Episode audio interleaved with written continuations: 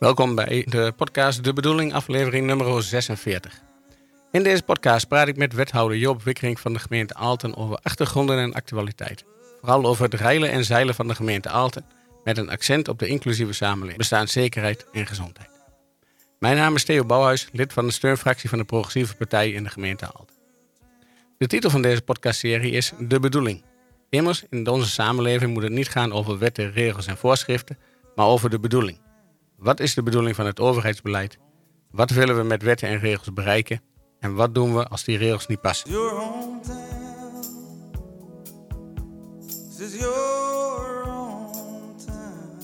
In deze 46e aflevering gaan we het hebben over de enorme inflatie en kostenstijgingen. En we gaan kijken van wat kunnen we daar in vredesnaam aan doen op gemeentelijk niveau. Het uh, noodplan kostenstijging waartoe de progressieve fracties in de Achterhoek oproepen, gaan we daarbij uh, bekijken. We gaan kijken of er nog stikstofnieuws is. Ik denk niet dat dat veel uh, een moeilijke vraag is. Er is altijd veel stikstofnieuws tegenwoordig. En we gaan het hebben over de actie van Hoekstra, of dat wel, überhaupt wel helpt in de discussie. We gaan even kijken naar de asielcrisis, die eigenlijk een opvangcrisis is. En als het naar tijd is, onze traditionele afsluiting met leuke onderwerpen, gaan we nog even terugblikken op de boekenlijst en eventuele andere dingen.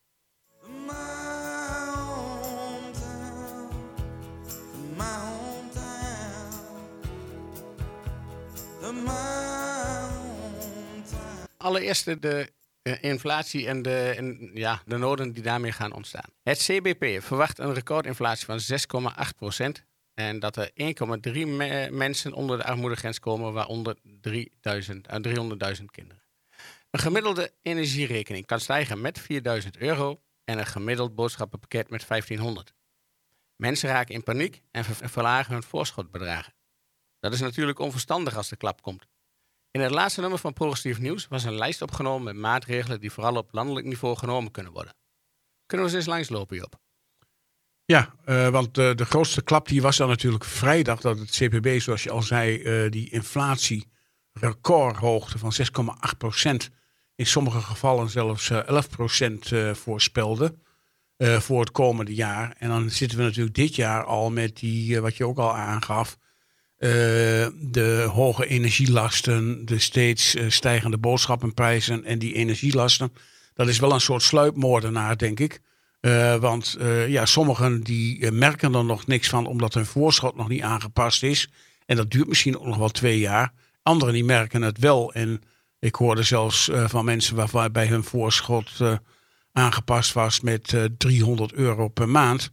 En dat was dan nog wel van een maatschappij die budgetenergie heette. Dus dat was toch wel heel erg vervelend.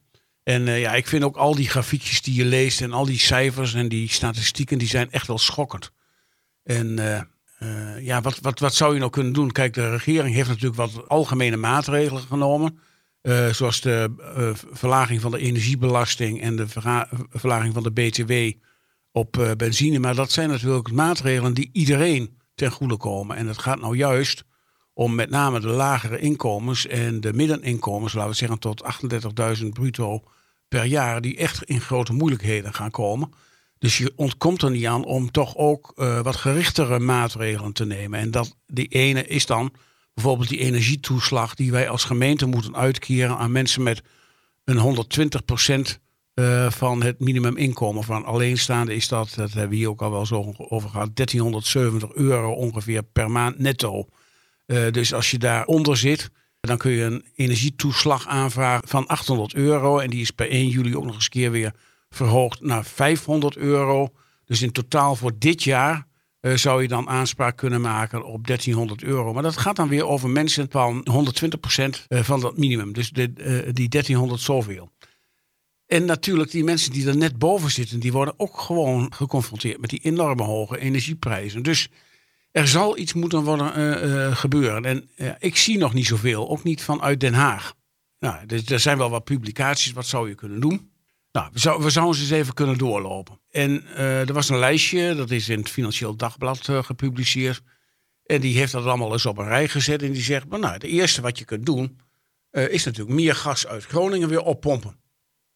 Ja, dat is natuurlijk wel politiek een heel lastig verhaal. En ook als je het kraan weer helemaal openzet, dan is dat domweg onveilig. Mm -hmm. uh, want dan komen die aardbevingen weer open. Ja, eh, ik, weer ik over. zou ook niet zeggen het allereerste wat je kunt doen. Ik zou bijna zeggen het allerlaatste wat je kunt Ja, doen. nou ja, Dus, eh, dat is open. tot nu toe heel tijd zo gezegd, hè? Ja. Nee, goed, maar dat is dus een mogelijkheid. Waar je ook naar zou kunnen kijken, is eh, de idiote situatie dat wij als consumenten heel veel moeten betalen voor onze energie, elektriciteit en gas. En dat daardoor eh, die energiemaatschappijen, met name de grote vijf, de oliemaatschappijen, enorme winsten maken. Er is uitgerekend dat ze in het tweede kwartaal van dit jaar, één kwartaal dus, hè, eh, met z'n allen 55 miljard aan winst hebben gemaakt. En ja, dat is natuurlijk een heel, heel slecht gevoel, hè, dat je als consument krom ligt om energielasten te betalen. En eh, grote energiemaatschappijen gaan door die hoge prijzen een beetje fluitend de wereld door. Dus je zou kunnen kijken of je, net zoals in Engeland ook gedaan is, die winsten extra kunt belasten. Maar je voelt hem al, wetten, eh, regels, eh, duurt lang. Twee jaar verder. Ja. Is het bij twee jaar verder. Ja. Sommige politieke partijen aan de rechterzijde zullen dat ook niet zo makkelijk willen. Nou, ook gewoon een, een best een moeilijk verhaal. Nou, je kunt het derde eh, maatregel is dat je een maximumprijs voor energie eh, vaststelt. Nou, dat lijkt mij ook een hele goede, maar dan wel inkomensafhankelijk, zoals bijvoorbeeld Eneco voorstelt. Of eh, een sociaal tarief, zoals in België georganiseerd is. Maar nou wreekt zich weer de privatisering van die hele energiemarkt. Want dan moet je met tig partijen onderhandelen. In Frankrijk hebben ze één staatsbedrijf. En dan kun je zeggen, nou ja, jij mag maximaal eh, eh, deze prijs doorbreken aan consumenten. En eh, nou ja, mocht je daar als staatsbedrijf eh, door in moeilijkheden komen, dan kun je zeggen dat dat passen we als regering of als eh, samenleving bij. Maar dan kun je in elk geval dat sneller organiseren. Dus hier zeggen de deskundigen ook, dit is bijna onuitvoerbaar als je zegt van een maximumtarief. Ja, we komen steeds weer in Nederland op dat iets onuitvoerbaar is. Hè? Kinderopvangtoeslag, eh, eh, de btw-verlaging op groenten bijvoorbeeld. En steeds zegt de Belastingdienst weer, dit is onuitvoerbaar. En eh, ja, ik begin me daar toch wel langzamerhand aan te ergeren. Want ja, dingen moeten gewoon uitgevoerd worden. Anders dan komen mensen in, in moeilijkheden. Ja, misschien dat ze de, het veiligheidshalve doen. Hè? Als je geen nieuwe dingen doet, dan gaat er ook, gaan er ook geen nieuwe Nee. dingen fout. Nee, Dat nee, is, ja, ja, zoiets, daar ja, ja, nog wel eens ja. moeite mee gehad. Ja, ja nou, jij zou kunnen zeggen van we gaan de belastingen verlagen. Dat is dus deels gebeurd hè, op, eh, eh, op de benzine. En je zou ook nog weer eh, minder belasting op de energie kunnen heffen. Het grote nadeel daarvan is natuurlijk weer dat dat heel veel geld kost, de schatkist. En dat het ook mensen bevoordeelt die eigenlijk die hogere belastingen best wel kunnen betalen. En voor die mensen is het misschien ook wel heel goed dat die energie wat hoger is, die energieprijs, omdat ze dan geprikkeld worden om te verduurzamen. Hun huis Ja. isoleren, zonnepanelen, warmtepompen. Ja, zonnepanelen verdien je nou een stuk Ja, dat, dat, gaat natuurlijk keihard. En Ja. eh, alleen ze zijn niet aan te slepen. En de mensen, de vakmensen zijn ze niet om te monteren. Maar eh, ja, het is natuurlijk die hele hoge prijs is wel heel gunstig eh, voor verduurzaming. Maar weer heel ongunstig voor de lagere inkomens. Die, nou wat jij net zei, 4000 euro meer op je energierekening per jaar. Ja, dat is natuurlijk gewoon niet te betalen als je een bijstand of een, een WHO of een WIA-uitkering eh, of een laag inkomen hebt. Nee, en ja, het probleem is denk ik ook extra groot. Omdat eh, normaal gesproken kun je altijd nog zeggen... nou, als de energie duur is, nou dan, eh, dan maar alleen het, de boodschappen uit de onderste schap... en alleen de goedkoopste huismerken. Ja, ja. Maar alles wordt duurder, dus Alles je, wordt je kunt ook nergens op besparen. Ja, ja, en, Ja, en- op energie, maar dan... eh, En vergeet niet dat grote groepen in onze samenleving dat al lang allemaal doen. Ja. En, en al zo weinig inkomen hebben dat ze altijd al naar die onderste schappen moeten. En dat ze naar de voedselbank moeten. eh, of, of- en, en, en op koopjesjacht. En eh, ja, ook vaak in tochtige en slecht geïsoleerde huizen wonen. ja, en dat ook niet kunnen isoleren, omdat ze geen, Nee, eh, omdat ze en geen- niet eigenaar zijn van Nee, het huis... en precies. eigenlijk niks aan mogen verspijken. Dus het draait allemaal in elkaar. Hè? En eh, nou ja, een, een vijfde na, eh, eh, maatregel zou dan kunnen zijn zo'n sociaal tarief. Daar heb ik net al even over gehad. In België eh, doen ze dat. En eh, een beetje hetzelfde als eh, zeg maar die energietoeslag. Want in België eh, scheelt dat voor 2 miljoen mensen met een sociaal eh, minimum. Scheelt dat 700 euro per jaar. Nou, hier is dan 1300 euro en eerst 800 euro. Misschien dat ze het eens ook wel verhogen. Eh, maar ook daar ja, is het heel moeilijk in de uitvoering. Want als je een sociaal tarief wilt invoeren, dan moeten energiemaatschappijen, belastingdiensten, de Belastingdienst en woningcorporaties met elkaar samenwerken en eh, dat in een automatiseringsprogramma zetten. Nou, Ja. als je die drie uitvoeringsorganisaties noemt en daar zeg je het woord automatisering bij, uh, dat gaat nooit goed natuurlijk. Nee, nee, klopt. Nou, nou heb ik ook het gevoel dat die automatiseringsbedrijven een deel ervan ook uh, de, erop gok dat ze het op de, op de extra uren inzet de, de, de winsten kunnen halen. Ja, zeker. Maar, maar ja, je hoort zoveel ellende natuurlijk, juist van die grote organisaties, ja. dat ze het gewoon niet voor elkaar krijgen. Dus een snelle maatregel zal dit nooit worden, zo'n sociaal tarief. Nou je, je kunt dus inderdaad de, de inkomens compenseren door bijvoorbeeld die energietoeslag uh, inderdaad uh, wat, wat hoger, wat lager te maken en een teruggave. Ja, en, en daar krijg je dus ook iets raars, hè, dat mensen die een vast contract hebben bij de gasleverancier en de elektriciteitsleverancier voor nog een goedkoop tarief. En dat loopt nog twee of tweeënhalf of drie jaar. En die krijgen wel die teruggave van die energiebelasting.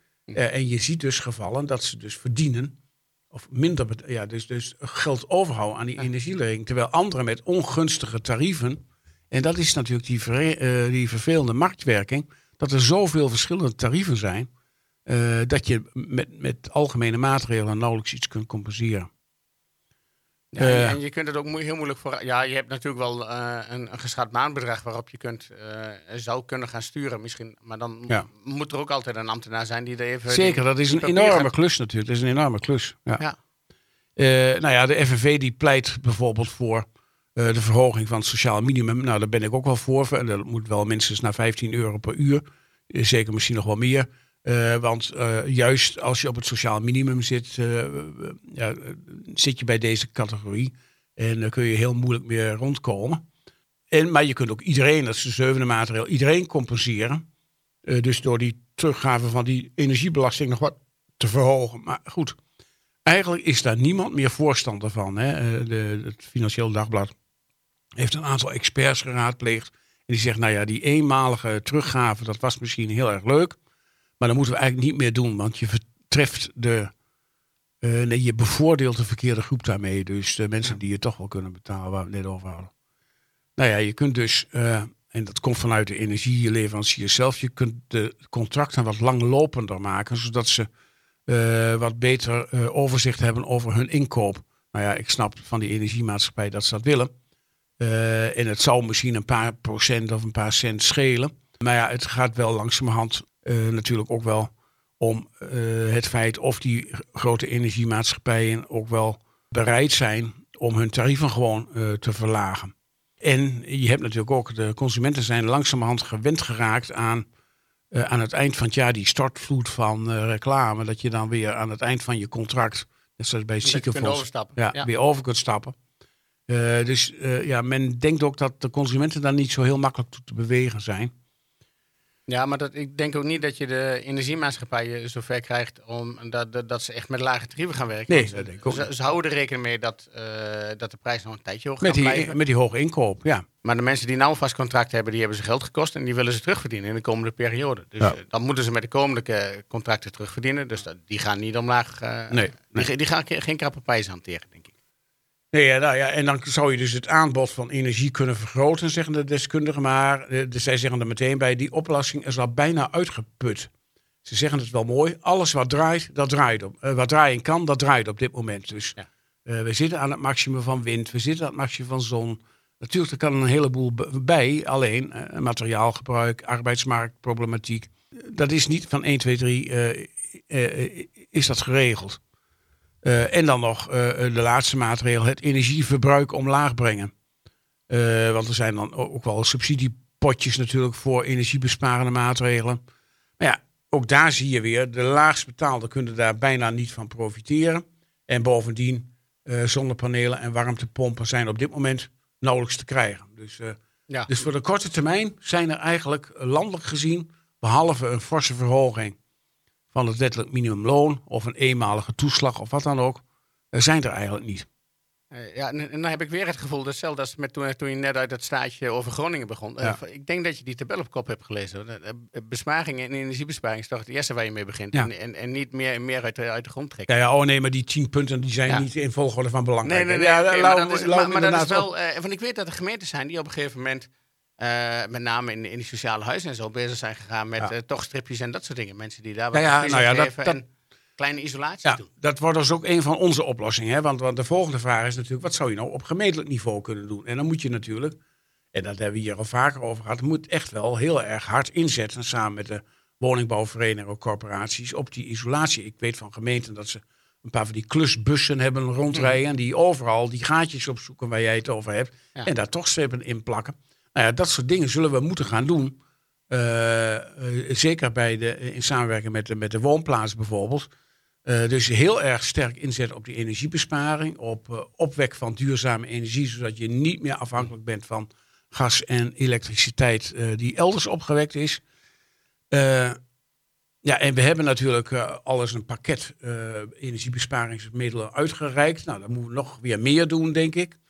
Eh, en we kunnen heel veel adviezen geven natuurlijk. We hebben energiebesparingsloketten.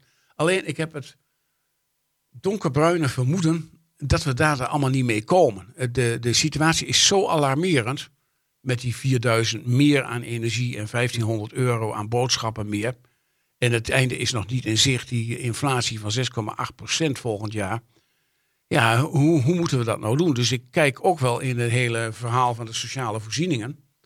Eh, dat we bijvoorbeeld kunnen kijken van, ja, eh, kunnen we nou toch niet in, in het kader van die bijzondere bijstand. eh bijzondere bijstand is eigenlijk bijstand voor uitgaven die je niet hebt kunnen voorzien. Die plotseling komen en die je eigenlijk, waar je niet voor hebt kunnen reserveren, waar je niet voor hebt kunnen sparen. En eigenlijk is dit wel een soort geval natuurlijk van, het is zo plotseling gekomen. Je kunt niet gauw alle tochtstrips aanbrengen of eh, eh, eh, allerlei energiebesparen. Dus ik denk toch ook wel dat we als gemeente moeten kijken, kunnen we dat instrument van bijzondere bijstand in, in knelgevallen toch inzetten? Want ik vind het heel erg risky dat mensen hun, hun voorschotten gaan verlagen. Om dan toch maar die maandelijkse lasten te kunnen betalen. Want dan komen ze meer op de koffie natuurlijk. Ja, ja, dat gaat pijn doen. Ja, ja. En, en flink ook. Dat Ja. klopt. Eh, dus ja, we zullen volop met die energiebesparing aan de gang moeten. En en eh, voluit met duurzaamheidsmaatregelen. En in de hele sociale sfeer voor mensen die alleen een AOW'tje hebben en in slechte huizen en dergelijke wonen. eh, eh, ja, zullen, zullen we toch iets moeten gaan doen. En nou, we, het vervelende is dat mensen in heel verschillende situaties zitten. Ook mensen met een laag inkomen kunnen in een goed geïsoleerd huis wonen met een langlopend eh, contract tegen lage prijzen. Dat kan. Ja. Dus die hebben eigenlijk geen centje pijn, zou je zeggen. Maar tegelijkertijd heb je natuurlijk ook mensen met een slecht geïsoleerd huis, met hoge lasten, een eh, flexibel contract, wat opeens met 300 euro. Dus ik denk dat we ook wel weer maatwerk moeten leveren en dan kijken, ook bij de, bij de bijzondere bijstand, wat is nou de draagkracht van iemand? Eh, wat kan die nou in zijn, van zijn normale loon zelf betalen? En wat kunnen we eventueel tijdelijk eh, eh, bijplussen om in elk geval maar eh, ja, letterlijk gezegd de winter door te komen? Ja, maar het is natuurlijk heel lang geweest dat iedereen die op een gegeven moment die een huis kocht, echt een beetje tot, de- tot, tot de rek van wat ze, wat ze kunnen missen. Op een gegeven Ja. moment investeren in een huis en, en de dingetjes eromheen. Ja. Ja, dan, eh, dan, dan maakt het niet uit wat voor huis je hebt. Als je, dat, eh, als je gebudgeteerd hebt tot, tot, de rand van, je, eh, van wat je kunt, dan Ja. zit je hoe dan ook zit je klem. Jazeker. En, en, en nou ja, net wat we net ook over hadden, van, het is natuurlijk ook nog zo dat eh eh, zo 28% van de woningvoorraad is, is ook nog huur, zijn ook nog huurwoningen van de sociale woning. En, en die doet ook wel zijn best om alles te, te isoleren. Maar ja, er zijn ook nog oude huizen die, waar het gas er zo doorheen vliegt. En eh, nou ja, goed. eh, eh, morgen krijg ik nog een gesprek met een landelijk blad wat op de sociale diensten gericht is. En dan gaan we ook eens even kijken van wat kun je nou als gemeente verder nog doen zeg maar, aan die laagste inkomens. Want ja, als dat toch in elkaar stort, ik, ik maak me daar echt zorgen over. En ik heb een beetje rondgebeld, rondgeschreven, rondgemaild naar de grotere organisaties zoals het NIBUD, zoals de Landelijke eh, Contactraad eh, voor Cliënten, Landelijke Cliëntenraad. Hebben jullie nou ideeën? En eh, ze komen nog eigenlijk weinig. Dus ook in dat nummer van Progressief Nieuws heb ik opgeroepen wie nou ideeën heeft.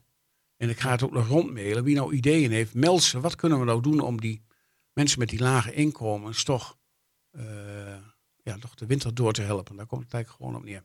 Ja, dat, dat ze goed door de winter kunnen. Ehm, Nou, we hebben vooral gekeken naar de, uh, wat kunnen we dan lokaal doen. Helaas is dat heel erg beperkt. We hebben ja. al even over landelijke politiek gehad. De, uh, de fracties van de progressieve partijen die hebben een oproep ondertekend. Ja, uh, dat kwam vrijdag op. dat een initiatief van de PvdA-fractie uit Leiden. En die heeft alle fracties die met een die zich progressief noemen. In elk geval de samenwerking tussen GroenLinks en Partij van de Arbeid. Nou ja, de progressieve partij is zo'n samenwerkingsverband. Hebben uh, dat allemaal rondgestuurd. Zijn. Nou, zouden we dat nou niet kunnen ondertekenen en ook uh, zoveel mogelijk vanuit de plaatselijke situatie om Den Haag te laten merken.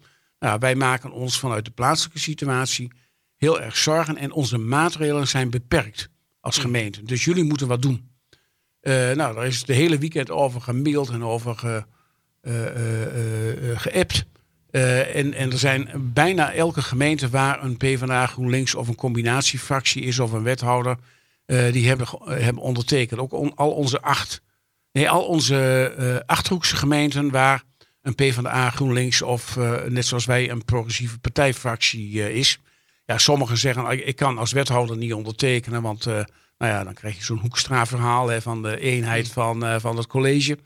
Uh, ik heb gezegd dat, uh, dat, dit is zo'n belangrijk onderwerp. Daar staat toch het hele college wel achter dat er een noodplan moet komen. Want daar gaat die oproep dan over.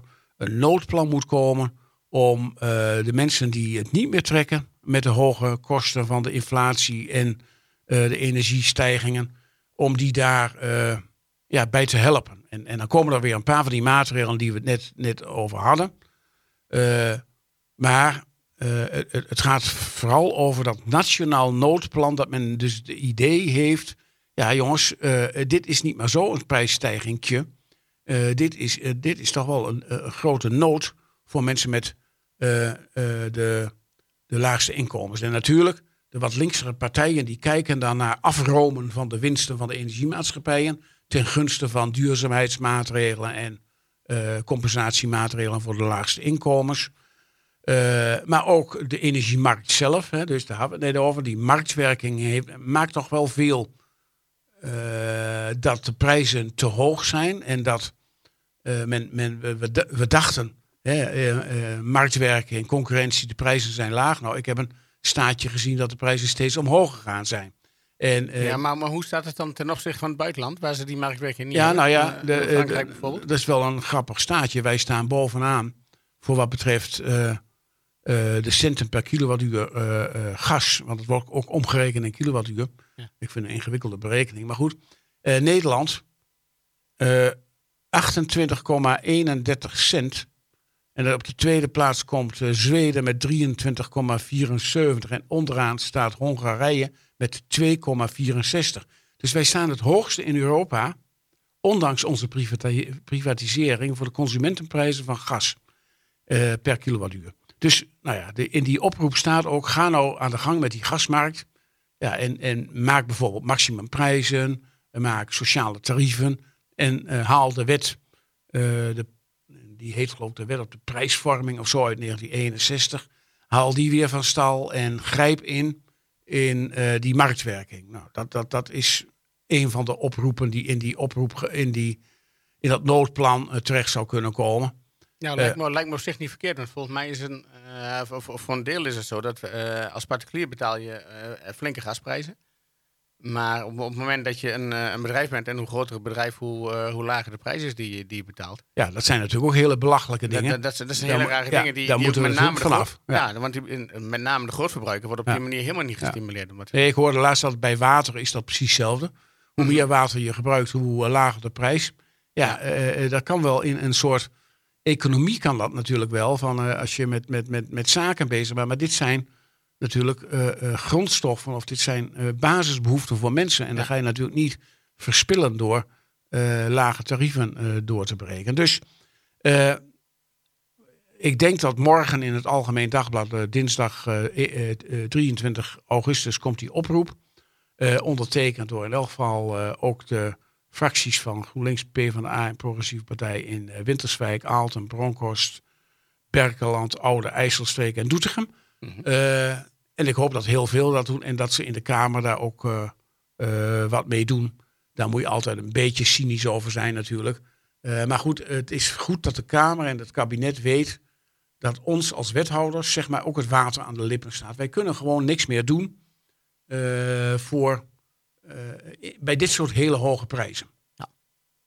Ja, dat is een, eigenlijk een beetje een trieste conclusie ja, waarmee we ja, ja, dit, dit, onderwerp even, even afsluiten, denk ja, ik. Ja, maar goed, misschien komen er vanuit de luisteraars suggesties binnen. Ja, het zou welkom zijn.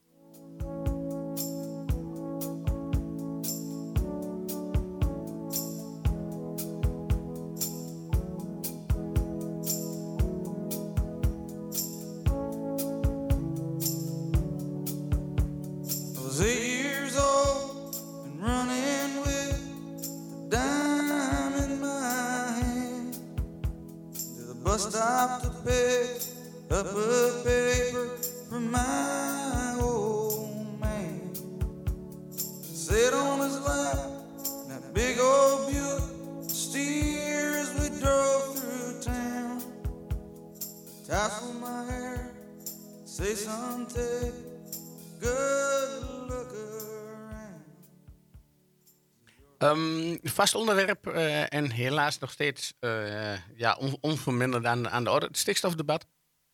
Um, je, je, had hem hier al opgeschreven in de, in de notitie. De CDA-verkiezingsslogan was nu doorpakken. En het is eigenlijk weer geworden nu uitstellen. Ja. Toch? Ja. We hebben er 40 jaar uitgesteld, was blijkbaar niet lang genoeg. Er moet, nog, een paar, er moet nog minimaal vijf jaar bij. Er moet nog minimaal vijf jaar bij. Ja, en, en ja, dat heeft natuurlijk ook wel heel erg veel wenkbrauwen doen fronsen. Eh, punt 1 de manier waarop, maar dat is allemaal politiek. Hè? Kijk, als je in een coalitie zit en je hebt een coalitieprogramma en je wilt daarvan afwijken, uh, dan ga je dat eerst in de coalitie bespreken en dat zet je niet in de krant. Uh, dus, dus ja, iedereen denkt ook wel, Hoekstra speelt hier hoog spel om zijn eigen achterban op het platteland tevreden te stellen en weer terug te halen en niet het gevaar te lopen dat bij de provinciale statenverkiezingen uh, het platteland uh, massaal op de boerenburgerbeweging stemt en niet meer op CDA en VVD. Ja, dat, dat, dat is natuurlijk de eerste gedachte die bij je opkomt. Uh, en tweede gedachte is ja, een uitstel van vijf jaar, die ook trouwens in de wet en de regelgeving volgens mij staat wel 2035, maar in het coalitieakkoord is ervan gemaakt 2030 op grond van wetenschappelijke rapporten, onderzoeken en dergelijke. En die wetenschappers die zeggen allemaal in 2030 moet het klaar zijn. Dan moet die, uh, die stikstofdoelstelling gehaald zijn. Anders kachelt de natuur veel te ver achteruit. En dat heeft, het, dat, dat heeft de coalitie met volle verstand overgenomen. Of voor getekend. En nu wijkt men daar af. Dus meteen op maandag 22 augustus morgen stond er ook in Trouw een ingezonden stuk van 35 wetenschappers die echt in een heel sterk verhaal aangeven. Ja, nu hebben we, wat jij ook zegt, 40, 30 jaar lang gedraald. Nu moet je doorpakken. En dat heb je ook beloofd in je verkiezingsprogramma, in je verkiezingsleus en in je coalitieprogramma. Je zou het doorpakken. Maar dat wordt weer uitgesteld. Uh, en uh, ja, dat, dat valt toch wel verkeerd bij de mensen die uh, natuur en milieu voorop hebben staan. En daarnaast ook een goede boterham voor, voor de boer. Nou, en, waar ik ook, uh, want we, we, hebben nou wel, dat is, een, dat is een klap voor de natuurorganisaties en, en die. Maar waar denk ik ook een hele uh, vervelende tik voor is, en, en zeker die groep die ziet erbij al hangen, dat zijn de boeren die wel actief uh, ja. mee veranderen. Ja. En, de, en de boeren die wel actief hun best doen. Ja, ook daar worden wel wel proefballonnetjes voor opgelaten. Hè? Zo van biologische boeren die moeten, die hoeven niet zo aan die stikstofdoelstellingen te voldoen. Of uh, die ja. Kunnen, ja, dat, was vorige week. Uh, van de week staat weer in de krant dat Gelderland toch wel een dikke 250 miljoen uit dat stikstoffonds van het kabinet heeft gekregen om alvast bij de Veluwe die kalvermesterijen en zo op te kopen, wat eigenlijk al in de planning zat. Mm -hmm. dus die proefballonnetjes die worden steeds wel opgelaten. maar toch ja, je, je hebt toch echt het gevoel dat hier vijf jaar uitstel. Dan kun je zeggen, ja, wat is dat nou? Uh, wetenschappers zeggen, ja, dat kan catastrofaal zijn. Maar je hebt hier toch heel erg het idee uh, dat meneer Hoekstra uh, gebogen is voor de terreur en voor de, de overtredingen en de acties. eh, ik durf ze bijna geen acties meer te noemen. Maar Nee. gewoon ook hier en daar gewoon terreur eh, van grote groepen boeren. Terecht zeg jij, niet alle boeren zijn zo. Eh, Nee, maar, maar juist de boeren die de, eh, ook de afgelopen jaren hadden en, en die nu bezig zijn met plannen om het Ja. eh, allemaal inclusiever te gaan doen, om het nu en natuurvriendelijker te Ja. doen. absoluut. Die, die gaan er ook vanuit, daar komen stimuleringsregelingen voor. En dan gaat dat weer vijf jaar Ja, op de, op de langere baan. En ja, het gaat me niet alleen om, om die vijf jaar, want dat is, na, na zoveel jaar is het al triest dat we het überhaupt nog uitstellen. Maar ik ga er niet vanuit dat, eh, eh, dat die partij denkt van, oh, we- als we die vijf jaar uitstel hebben, van nou dan is het genoeg en dan gaan we het ook doen. Nee. Want oh, nu was het ook doorpakken. Er staat er ook een termijn voor. Ja. En dan wordt het alweer, eh dan wordt het alweer Nou ja, ik, ik denk ook dat het gesprek moeilijker wordt op deze manier. Want eh, nou ja, wij hebben ook in, in deze podcast steeds gezegd van ook op lokaal niveau willen wij graag gesprekken houden. Mhm. En kijken hoe we eruit moeten komen. Wel op basis van feiten. Ja. En, en bijvoorbeeld het stuk van die wetenschappers, die 35 eh, wetenschappers. Ja, dat zijn toch wel echt feitelijkheden die gewoon moeilijk te weerleggen. Die zijn gewoon niet te weerleggen. Hm. En natuurlijk, de wetenschap wordt ook eh, door BBB en andere eh, populistische partijen erg verdacht gemaakt. Dus ze geloven de wetenschap gewoon niet.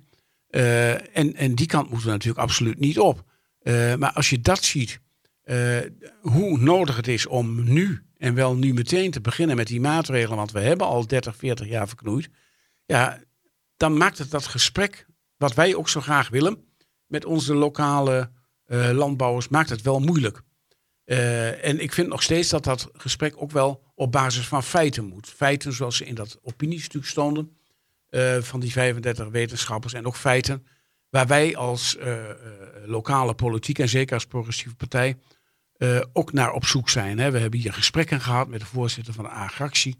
En we hebben ook met een groepje, eh, nou ja, daar was jij ook bij, eh, nauwgezet is gekeken van wat zegt hij nou precies allemaal en Mhm. klopt dat nu? En eh, kloppen de dingen die gezegd worden. Ook de leuzen die aan de kant van de weg staan, ook dit weekend weer bij de Vuelta. Nou, de haren die reizen hier te bergen. hebben ze het zelfs over genocide op boeren. Nou, hoe komt dat nou toch dat mensen dit soort woorden durven te gebruiken als het gaat om eh, eh, een, zakelijke belangenafweging? En dan denk ik van ja, het gesprek wordt zo wel moeilijk, maar wij zullen ook als plaatselijke afdeling, denk ik, eh, die gesprekken wel bij, blijven voeren. Wij zullen dan die feiten moeten checken. Nou, ik heb ook afgelopen week met een, een, een boer een gesprek gehad over, ja, wat hebben jullie nou nodig? En de situatie was ook door de droogte bij eh, die boer en bij meer boeren eh, best wel schrijnend en alarmerend. Maar hij zei ook van, wij hebben coaching nodig, we hebben gesprekspartners nodig, we hebben mensen die met ons meedenken nodig. Dus dat heeft mij gesterkt in de gedachte die we hier ook al eens geopperd hebben.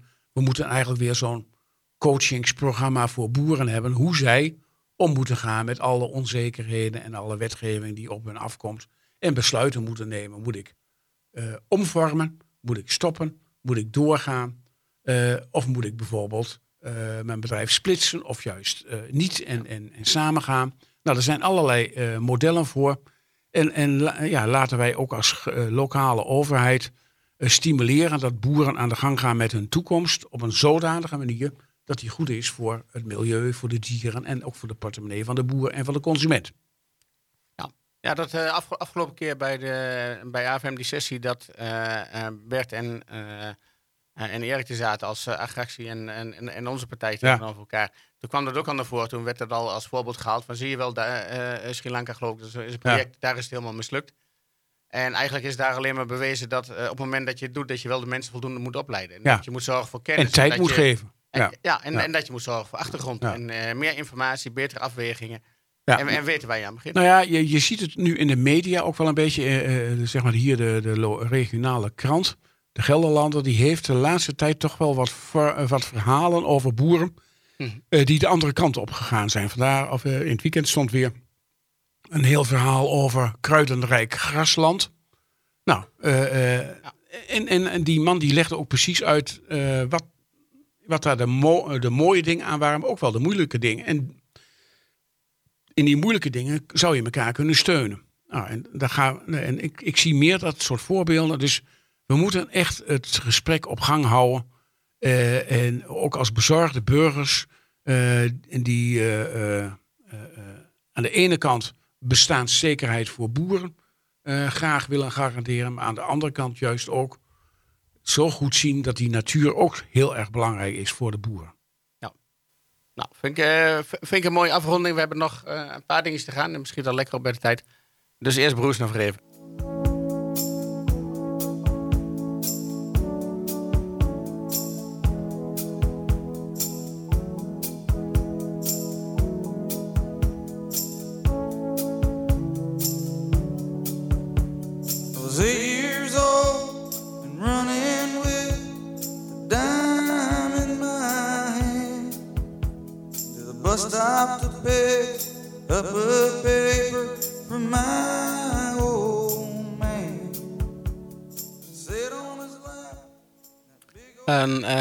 Discussie die tegenwoordig ook weer volop in de belangstelling staat en uh, die ook heel erg heftig is, dat is de asielcrisis. Uh, mensen die buiten moeten slapen, buiten, mensen die ruzie maken omdat ze van, wanhopig zijn waar ze, wat ze überhaupt kunnen, kunnen doen, wat ze te wachten staat. Hoe gaan we daar in Aalten? Ja, het is mooi dat je dat onderwerp even aan de orde stelt. Want als gemeente willen wij ook graag een projectleider hebben. Uh, die de opvang van Oekraïense vluchtelingen en asielzoekers in goede banen leidt. Daar hebben we een advertentie voor gezet. Ook op de sociale media. En daar komen dus reacties op. Zoals je wel ja. verwacht. Hè? En ze bent helemaal gek tot een mooi, mooi initiatief. En ook hier, bij, bij zo'n hele crisis die dan bijna soms elke zomer, geloof ik wel, de kop opsteekt. We hadden ook in 2015 uh, eh, vluchtelingen die in de maisvelden sliepen. En daar sprak dan ook iedereen schande van. Uh, en, en, nu hebben we Ter Apel natuurlijk. En dan is het ook zo ontzettend belangrijk dat je je bij de feiten houdt en niet bij uh, de onderbuikgevoelens of de zorgen of angsten die je hebt. En die je voor een deel zijn aangepraat door de media en door de populistische partijen. En voor de andere deel misschien ook wel onbekend maakt, onbemind. En, en ook wel een, een reële zorg kan zijn natuurlijk als je mm-hmm. allerlei vreemdelingen bij je in de buurt krijgt. Uh, maar eerst eens even voor Aalten. Uh, want dat was toch wel opvallend hè, dat er dan ook weer de meest wilde verhalen op de sociale media gaan. In Aalten vangen wij statushouders op. Dat zijn dus mensen die door de IND, de Immigratie- en Naturalisatiedienst, een, een, pasje hebben gekregen. Jij mag in Nederland blijven omdat jij vreest, uh, terecht vreest voor vervolging en marteling en dergelijke in je land van herkomst. Ja, zo kan niet meer het makkelijkste pasje om te krijgen. Nee, volgens mij. Maar dat zijn vooral bijvoorbeeld Afghanen. Nou, daar kun je alles bij voorstellen. Ja. Syriërs, Eritreërs. Ja. Uh, en, en, die krijgen dus een, een status na een hele procedure die ze in een AZC moeten afwachten, in een uh, asielzoekerscentrum. Zoals we hier ook vroeger hadden in Groot-Dunk. En dan komen ze naar een gemeente toe als ze dat pasje hebben. Uh, en wij moeten als Aalten uh, uh, ongeveer 40 mensen, personen per jaar opvangen. Wordt per, jaar, per half jaar wordt dat, wordt dat bekeken. 22 mensen hebben we dit half jaar nog te gaan. die we dus moeten opvangen en huisvesten. dus die moeten we een huis aanbieden. als je kijkt daar kom ik straks even op terug, op die huizen. Dus dat, dat is de taakstelling uh, die ons van het Rijk wordt opgelegd. En dan zeggen ze, ja, taakstelling, daar kun je altijd wel makkelijk achter verschuilen. Maar het is wel een soort van eerlijke verdeling. Uh, want die taakstelling gaat naar rato van het aantal inwoners. Dus Amsterdam moet veel meer statushouders opvangen dan wij. Ja. Uh, dus die 22, die moeten wij dit half jaar nog opvangen. Uh, en dan hebben we natuurlijk nog de Oekraïense ontheemden. Dat zijn, geen, dat zijn wel vluchtelingen, maar geen asielzoekers, omdat ze in een, een of ander verdrag met Europa zitten. En ze mogen zich dus 90 dagen vrij bewegen door Europa.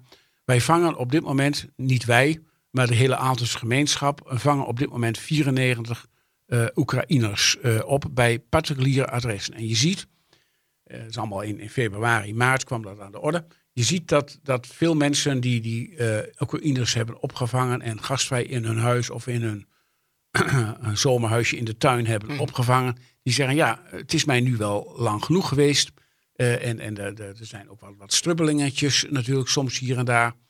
Uh, dus mensen moeten ook maar onder verantwoordelijkheid van de gemeente opgevangen worden. Nou, we hebben een paar locaties die maken we nu geschikt voor kleinschalige opvang, waar een gezin kan wonen. Dus dat is ook werk wat zo'n coördinator moet doen. En dan komt er vervolgens nog ja, de hele oplossing van de asielcrisis op dit moment. die zou heel makkelijk opgelost kunnen worden als alle gemeenten hun taakstelling zouden halen. En dat scheelt namelijk 14.000 tot 15.000 mensen die nu dus al een status hebben en die in die AZC's zitten. Ja. Uh, je, kun, je, je kunt er donder op zeggen dat, dat straks er iets gaat komen van, nou dat heb je nu in Tubbergen gezien, dat er iets aan aanwijzing komt. Nou ja, dat, dat, dat, viel me op in die, in die hele discussie van, vanuit Tubbergen. Dat er gezegd wordt van, en dat, dat een aantal partij, landelijke partijen die roepen het ook, die zeggen van ja, maar we, we, we, eh, overleggen niet meer en we nemen de discussie. Volgens mij is dat overleg al heel erg aan de gang. Ja. En ze bedoelen mensen eigenlijk als ze zeggen van wij willen, wij willen ook een beetje inspraak. We zeggen van wij willen gewoon nee kunnen zeggen. Ja. Dat is de inspraak die ze willen. Ja, maar goed, dat is natuurlijk de, de, hele, uh, de hele sfeer tot nu toe ook bij gemeenten geweest. Uh, gemeenten zijn toch wel weigerachtig. Dus op een gegeven moment komt er misschien ook wel weer zo'n aanwijzing van je moet naar rato van je aantal inwoners moet je een aantal asielzoekers opvangen die nog geen status hebben. Dus dat zou dan bovenop die 22 en bovenop die 94 hmm. zouden dan ook nog een aantal uh, statushouders, uh, nee, een aantal uh, asielzoekers zijn die nog in de procedure zitten. Dat is heel erg onhandig voor de COA, want die wil het liefst de boel bij elkaar hebben in grote opvangcentra. Dat is makkelijk te managen. maar als je het naar rato van inwoners doet, nou, dan is dat, is, is, is dat misschien ook nog wel te doen. Dat komt straks, dus we willen ons daarop voorbereiden.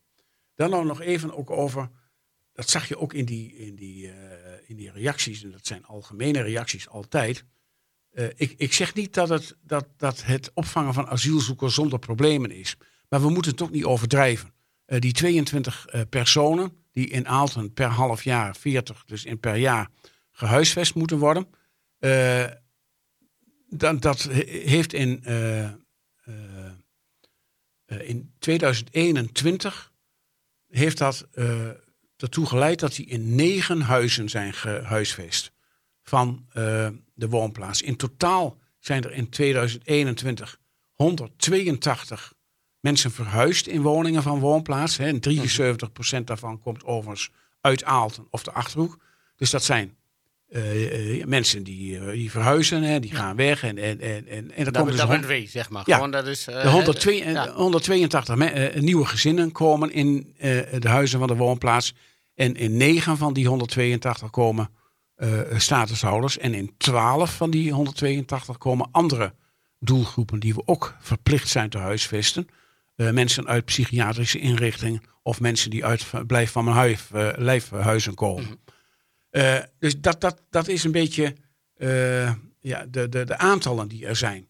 En natuurlijk, uh, ja, mensen vinden dat misschien wel eng. Dus we moeten ook, zeker met Vigelus en met andere organisaties, moeten we heel erg veel aan die inburgering doen. Maar ik weiger dus steeds aan te nemen dat Aalten of Nederland overspoeld wordt door asielzoekers. Is ook niet zo, als je de cijfers bekijkt, van instroom, dat zit ongeveer op het niveau van voor 2015. Eh, 2015 was een enorme piek met de Syriërs, dat kun je ook nog herinneren. Uh, dat zit ongeveer, en met de corona was het historisch laag, natuurlijk 11.000 per jaar. En nu zitten we weer ongeveer op 40, 50.000 uh, per jaar uh, aanvragen. Waarvan overigens na een paar jaar de helft weer vertrekt. Hè? en dus, dus uiteindelijk, als je die cijfers ook weer bekijkt, van ongeveer de 800.000 uh, eh, asielzoekers die, sta die status hebben gekregen. In, uh, vanaf het begin van de hele asielproblematiek tot nu zijn er ongeveer 400.000 overgebleven in Nederland. En, en daar komen er natuurlijk wel weer wat bij. Mm. maar ja, het is ook wel. En die mensen mogen langzamerhand natuurlijk weer werken. Nou, we hebben ook wel heel veel mensen nodig natuurlijk op die arbeidsmarkt. Dus we moeten ook hier kijken. Wat zijn de werkelijke cijfers? wat zijn de werkelijke zaken. Oh ja, en wat ook nog even goed is om te vermelden. Uh, de gemeenten krijgen een beetje de schuld dat ze wat laks zijn met die asielzoekerscentra en die opvangplekken. Maar het is wel bewust beleid van deze regeringen en vorige geweest. Dat altijd als de instroom weer een beetje minder was, dan sloten ze weer een asielzoekerscentrum. Dus in de, eh, vanaf 2013 Hm. zijn er 40 asielzoekerscentra gesloten. En nu moet je die allemaal met heel veel eh, eh, moeite weer, weer op. eh, dus ook alle mensen die er verstand van hebben, die zeggen: hou nou gewoon een buffer aan. En eh, verdeel dat netjes over het land. Maar creëer niet je eigen eh, problemen. Want dat is wat op dit moment gebeurt. Ja, Eh, nou, mijn oproep zou zijn: laten we mensen gewoon gastvrij ontvangen in de gemeente Aalten. Laten we als gemeente gewoon netjes de dingen doen die we moeten doen. En laten we kijken of ook mensen, wanneer ze een status hebben, zo snel mogelijk kunnen laten inburgering. Dus een nieuwe wet inburgering. En ook zo snel mogelijk eh, aan het werk eh, proberen te krijgen. Ja. En, en dat lukt op dit moment behoorlijk goed. Oké, heb, heb ik nog één dingetje waar ik daar een beetje op in wil haken. Dat is wat je net noemt van die, die statushouders die mogen ook weer gaan werken. En we hebben die mensen ook wel nodig. Er zijn ook volgens mij heel veel cijfers van dat we eigenlijk inderdaad, eh, los van het feit dat we de, het halve Oostblok, eh, de, alle werkbare mensen naar, naar het westen toe trekken om te zorgen dat ze hier het werk kunnen doen. Dat kunnen we die statushouders kunnen we inderdaad heel goed gebruiken. Zeker. Eh, een van de bezwaren die ik, eh, die ik van mensen hoorde in, in Tubbergen, en da- daar zit volgens mij ook echt wel eh, heel veel in. Op het moment dat je allemaal mensen bij elkaar in, in, in, in, in zo'n groot centrum gaat stoppen. en je zegt tegen allemaal dat ze niks mogen doen behalve een beetje voetballen en pingpongen. dan worden mensen toch helemaal gek. Ja.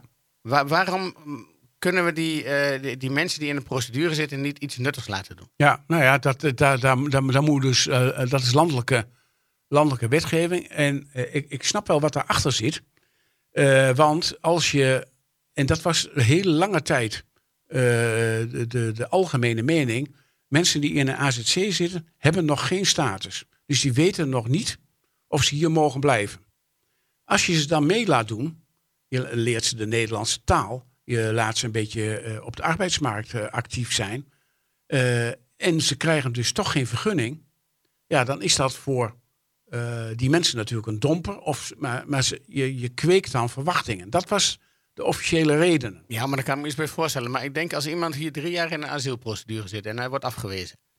Maakt het dan nog uit of hij wat gedaan Nee, heeft of nee. niet? Of hij of die daar ongelukkig van wordt dat hij terug moet? Tuurlijk Nee, natuurlijk niet. dat hij terug moet. Hij is niet voor niks gekomen. Natuurlijk, wij, wij, wij vinden ook dat, en dat, dat, dat ziet de nieuwe wet ook wel een beetje op. Vanaf dag één zou je eh, mensen moeten stimuleren om wat te gaan doen. Ja. Eh, alleen je moet wel een soort goede triage maken, een, een, een schifting aan de poort hebben. We hebben allemaal de veilige landers. Hè, dus de, de jonge mannen uit eh, Noord-Afrika, Marokko, Algerije en Libië, daar hebben ze dan altijd over. Overigens is dat maar 5% van de totale. Maar die ver- veroorzaken wel veel last. En, eh, eh, en, en, en over het algemeen 2,2% van alle criminaliteitscijfers die komt voor op, op hun konto. Dus ja, je moet ook wel zorgen dat die mensen natuurlijk niet in de AZC terechtkomen, maar wel dat dat mensen zijn die ook enige kans maakt om, eh, maken om eh, eh, zeg maar hier te mogen blijven. Alleen, ja, het internationale vluchtelingenverdrag zegt wel dat iedereen die zich hier aan de grens meldt, moet een menswaardige opvang hebben. En dat moet efficiënt geregeld worden, moet snel gaan, geen verwachtingen gewekt worden. Maar ik ben het met je eens, 300 mensen niets doen in een centrum. Eh, dat is de dood in de pot en dan, Ja, dan ja, dat, dat- is vragen dat- om moeilijkheden. Dus dat moet anders. Ja, klopt. En, en ik denk ook als je de mensen. eh, kijk, op het moment dat ze bij ons in de asielprocedure komen, dan, dan verwachten dat, dan is er een zekere inspanning nodig van ons als gemeenschap ook, qua kosten. En, en, en, en zorgen dat we zorgen dat die mensen een onderdak hebben. Dan vind ik het niet raar dat ze iets, de kans krijgen dat ze iets nuttigs doen voor de maatschappij. Dat ze daar ook een beetje in, in terug doen. En ik denk dat je dan, als, je, eh, als die veilige landen waar, waar de critici zo, zo, zo eh, op gebrand zijn, dat die hier alleen maar komen om onrust te stoken. Op het moment dat, je, eh, dat ze hier erachter komen dat ze moeten werken, dan komen ze ook niet, meer- misschien minder gauw. Ja. Dus ja, ik zou zeggen, laat mensen wat nuttigs doen. Ja, ik, ik, me niet. van, van, van- volgens mij was dat in, de, in een museum. Ja. Daar er waren toen een paar Syriërs zaten in het asielzoekerscentrum. Die deden klusjes in het, Ja. in het museum. Ja, dat gebeurt natuurlijk ook wel. En, en, en voor, voor beide Ja. is, is dat heel erg plezierig. Nou, kijk, en dan werken. zou, het, dan zou het gewoon ook wel mooi zijn eh, dat we niet van die enorme grote AZC's eh, eh, maken met drie, 400 mensen. Mhm. Maar dat je dat ook wat kleinschaliger doet. Want daar kun je ook in kleinere dorpen kun je veel makkelijker natuurlijk contact maken met verenigingen en met, met, met, met, met werkgevers ook. Als, je, als je het over 50, 60 mensen hebben die in zo'n asielzoekerscentrum zitten, of 700, dat is nogal een verschil. Ja, Dus eh, eh, we moeten toch eens kijken hoe je ook hier zeg maar, de nadelen kunt wegnemen. Je kunt niet zeggen, we doen een asielzoekersstop. Dat, sommige rechtse partijen noemen dat, maar dat is echt onmogelijk. Dat kan juridisch niet. Daar hebben internationale ge- verdragen voor getekend. Of die moet je willen opzeggen. Maar dat kan maar zo niet. En, eh, en ik zou dat ook helemaal niet willen, want het verdrag van Genève en dergelijke, dat is natuurlijk voor een democratie zo ontzettend waardevol. Eh, we moeten niet afglijden naar een land waar een, eh, een, een dikke muur omheen staat, maar we moeten gewoon fatsoenlijk regelen. En dat kan ook best, want het aantal is zeker niet het hoogste in Europa. Dat is een laatste cijfer. Als je kijkt naar het aantal asielaanvragen per eh 100.000 inwoners, is dat in eh, eh, Nederland 1250. En in landen om ons heen allemaal rond de 1500. Wij zitten op de middenmoot van het aantal eh, asielaanvragen per zoveel duizend inwoners. Dus iedereen die zegt we hebben een tsunami aan asielzoekers en zo, is gewoon niet zo. En we moeten het alleen netjes regelen en ook goed uitleggen en de bevolking meenemen in de taak die we gewoon als samenleving ook gewoon hebben. Menselijkheid. Dat, Precies. ja. Ehm, zijn we bij, eh, ik kijk naar de tijd, eigenlijk zijn we lang klaar. Maar we, we hebben ons voorgenomen om positief af te sluiten. Dus dat gaan we doen. Klein stukje muziek.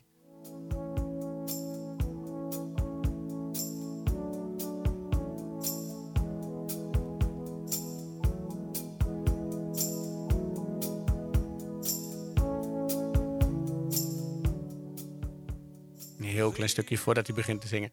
Ehm, op zich is muziek eigenlijk ook al wel een mooi, eh, een, een, een mooi ding om eh, mee, mee af te sluiten. Maar dat gaan we nou natuurlijk niet Ja. doen. Ehm, en leuke dingetjes. Het is nou een beetje zomerreces, muziek. Eh, concerten en optredens en dat soort dingen in Bredevoort is met name lekker bezig. Ja, mij. ja, ja. De, de, eerst dacht ik van, wat is dat nou? 's morgens een brunchconcert op, de, op het zand en smiddags bij de Borgman. Ja. Eh, eh, 200 meter, of nee, 100 meter verder weg. Nou, dus de hele dag muziek.